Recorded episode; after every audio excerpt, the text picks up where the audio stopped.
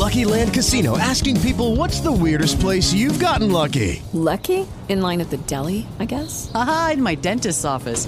More than once, actually. Do I have to say? Yes, you do. In the car before my kids' PTA meeting. Really? Yes. Excuse me, what's the weirdest place you've gotten lucky? I never win and tell. Well, there you have it. You can get lucky anywhere, playing at LuckyLandSlots.com. Play for free right now. Are you feeling lucky? No purchase necessary. Void where prohibited by law. 18 plus. Terms and conditions apply. See website for details. This is part 2 of Wrestling with God on His Word. We began by briefly reviewing the high parts of part 1, and then we will go into our major points of study, which will be from the book of Job, Wrestling with God. In Psalm 73, the psalmist confessed to God that he almost stumbled and fell because of jealousy. He was jealous of the pride and prosperity of evil people. It was difficult for him to understand until he went into the temple. When he went into the temple, prayed and worshiped, he was led to a deeper understanding. Now, the Bible does not go into details to tell us just how he came to that deeper understanding, except that he did as when he went into the temple. Now, in the book of Habakkuk, Habakkuk complains to God because God is slow to act. He's upset with God because of the way he chose to punish his own people. The first 2 chapters, you have the conversation where Habakkuk complains to God and where God answers him. In Habakkuk chapter 2, verse 2, he answers. It says he shows to him in a vision. He shows it to him in a vision, and he instructs him to write it down and to make it plain enough to be seen at a glance. Now, Job's situation was a little bit different. Job not only voiced his complaint, but he accused God of targeting him without cause, of being unfair and cruel. And a closer look revealed something about Job, that Job in his heart is boastful and proud and basically full of himself. He did good deeds, particularly in helping others who were less fortunate than he, but his heart was not right. The other thing that we will find out about Job is, in addition to being full of himself, he looked down on the people he helped and basically felt they were worthless nobodies. The other thing that he did that was detrimental to him was that he surrounded himself with people who would not be truthful to him. You find that in the discussion and the advice of his 3 friends, where they refused to tell him the truth. Job blamed God for what he was going through without looking in at himself. And the major thing that got Job into hot water was he did not have a key piece of information. And that key piece of information was he was not being punished for sin. He was being tested, and God allowed him to be tested, the whole of it. But he didn't know that. So he set about to blame God for all that was going wrong with him. In chapter 29, Job lists all the good deeds that he's done. And in verse 18 of 29, he let us know what his expectations were. Job 29, beginning at verse 18. I felt certain that I would live a long and happy life, then die in my own bed. In those days I was strong like a tree with deep roots and with plenty of water, or like the archer's new bow. Everyone listened in silence to my welcome advice, and when I finished speaking, nothing needed to be said. My words were eagerly accepted like the showers of spring, and the smile on my face renewed everyone's hopes. My advice was followed as though I was a king leading my troops, or someone comforting those in sorrow. In chapter 30, Job begins to show a little bit more about himself, about what is in his heart. He begins, as he's talking about how people are reacting to him now that he's lost everything. Young people now insult me, although their fathers would have been a disgrace to my sheepdogs. And he goes on, at one point he calls them worthless nobodies. In chapter 31, he continues to speak about how good and perfect he has been, and wants to know, why doesn't God listen? And he doesn't end there. He challenges God. He says, if he has something against me, let him speak or put it in writing. Job is very bold, as his friend Elihu tells him. Job, why doesn't God listen? If he has something against me, let him speak or put it in writing. In chapter 30, Elihu is upset with Job because Job blamed God and not himself. And in chapter 35, he asks Job, are you really innocent? Because that's Job's entire premise.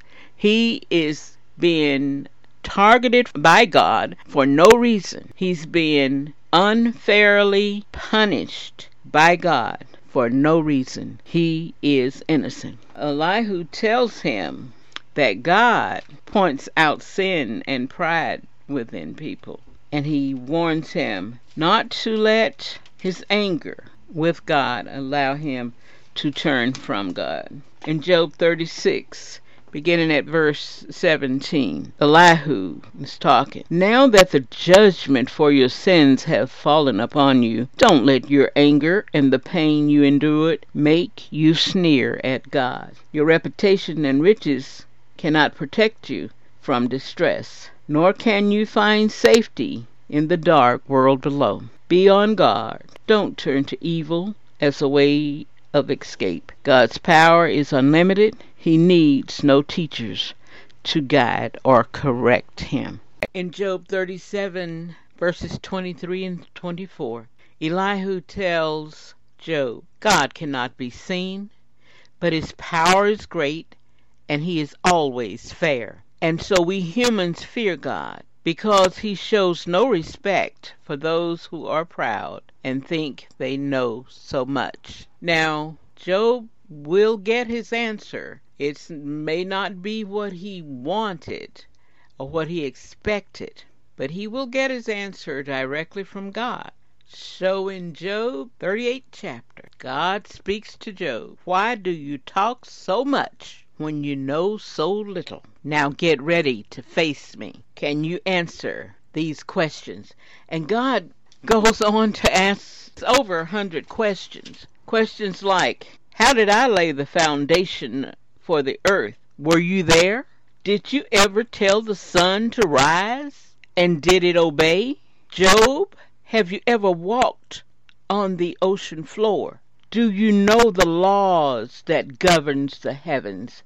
And can you make them rule the earth? Can you imagine Job's astonishment as God puts all these questions, as I said, it was over 100 of them, to him. I'm going to read to you the 40th chapter. I am the Lord all-powerful, but you have argued that I am wrong. Now you must answer me. Job said to the Lord, who am I to answer you? I did speak once or twice, but never again. Then out of the storm the Lord said to Job, face me and answer the questions I ask. Are you trying to prove that you are innocent by accusing me of injustice? Do you have a powerful arm and a thundering voice that compares with mine? If so, then surround yourself with glory and majesty. Show your furious anger. Throw down and crush all who are proud and evil. Wrap them in grave clothes and bury them together in the dusty soil. Do this, and I will agree that you have won the argument. Job 40, chapter verses 1 through 14. Can you imagine God coming to you and telling you, challenging you like that, declaring his lordship?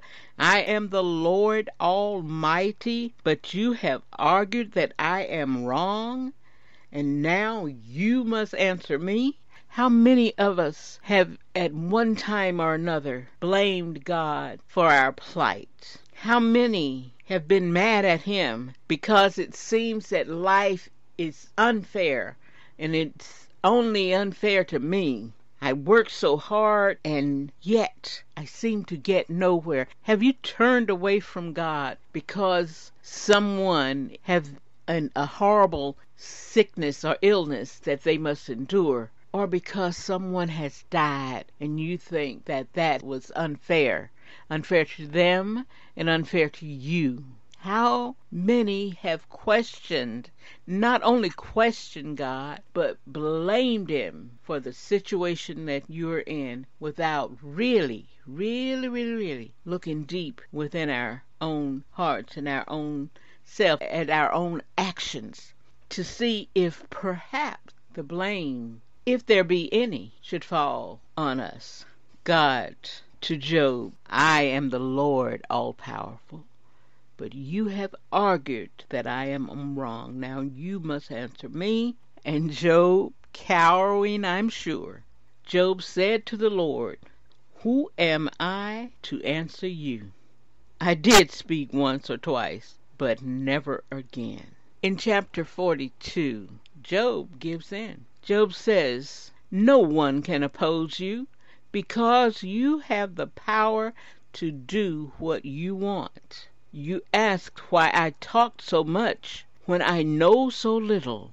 I have talked about things that are far beyond my understanding. You told me to listen and to answer your questions. I heard about you from others. Now I have seen you with my own eyes.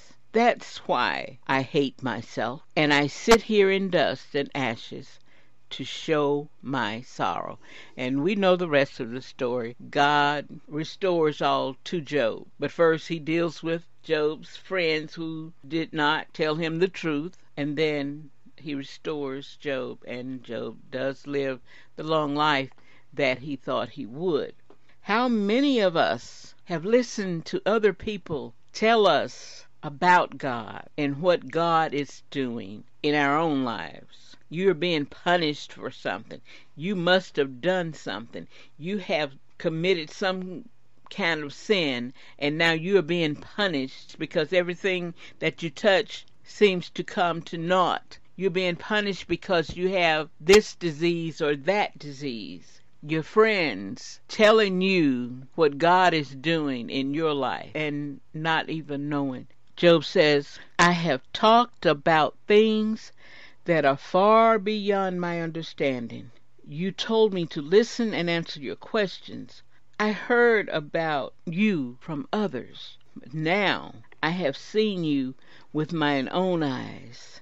Now, of the three individuals, it all came down to a personal encounter or personal encounters with God. Not listening to their friends, going to him, seeking him out, and acknowledging the weaknesses and the shortcomings within themselves. One went into the temple, prayed and worshiped, and found the answer. One God came to in a vision and showed him the answer and told him to write it out and to write it plain so that others could see it. Not only see it, but see it and understand with ease. And Job, wow, Job had to confront himself face to face. And Job had to answer the hard questions, the questions that came about because of Job's own creation. Job accused God of being unfair to him, of targeting him, and putting him through all of that torment when he himself was innocent. And Job challenged God. He said, put it in writing or speak it. He wanted to hear. He wanted to face God. So God came. Be careful what you ask for. I can just imagine in my mind's eye that encounter where God put Job to the test, asking him the hard questions. This is Evelyn Bowden, Wrestling with God. It's okay to, when we have questions, to ask them. And it's okay to seek them out, seek out the answers. God won't put us to death for that. He won't punish us to death for that. The length that Job challenged him to, you would expect it. Even though God knew that Job did not have all the information, he didn't know really what was going on with him. But Job finally acknowledges that, and he also acknowledges that he was listening to others for his information about God. But now that he sees for himself firsthand, he understands. He didn't rely on the words of others to find the truth about God. 3 different situations and 3 different outcomes. Actually, the outcomes are really not different because basically what they came to was a deeper understanding of God and his power and how he works. I believe it was in Habakkuk where he says, in my own time. In Habakkuk, he says, at the time I have decided, my words will come true. You can trust what I say about the future. It may take a long time, but keep on waiting. It will happen. I, the Lord, refuse to accept anyone who is proud. Only those who live by faith are acceptable. Wow. This is Evelyn Bowden. Thank you for joining me. I hope that these broadcasts have brought a greater insight and perhaps challenged you to go look for yourself. Read and dig and study for yourself to find out, just as Job did when he says, I heard about you from others. Now I have seen you with mine own eyes. With the Lucky Land Slots, you can get lucky just about anywhere. This is your captain speaking. We've got clear runway and the weather's fine, but we're just going to circle up here a while and get lucky. No, nothing like that. It's just these cash prizes add up quick. So I suggest you sit back, keep your tray table upright, and start getting lucky. Play for free at LuckyLandSlots.com. Are you feeling lucky? No purchase necessary. Void where prohibited by law. 18+ terms and conditions apply. See website for details. Don't you love an extra $100 in your pocket? Have a TurboTax expert file your taxes for you by March 31st to get $100 back instantly.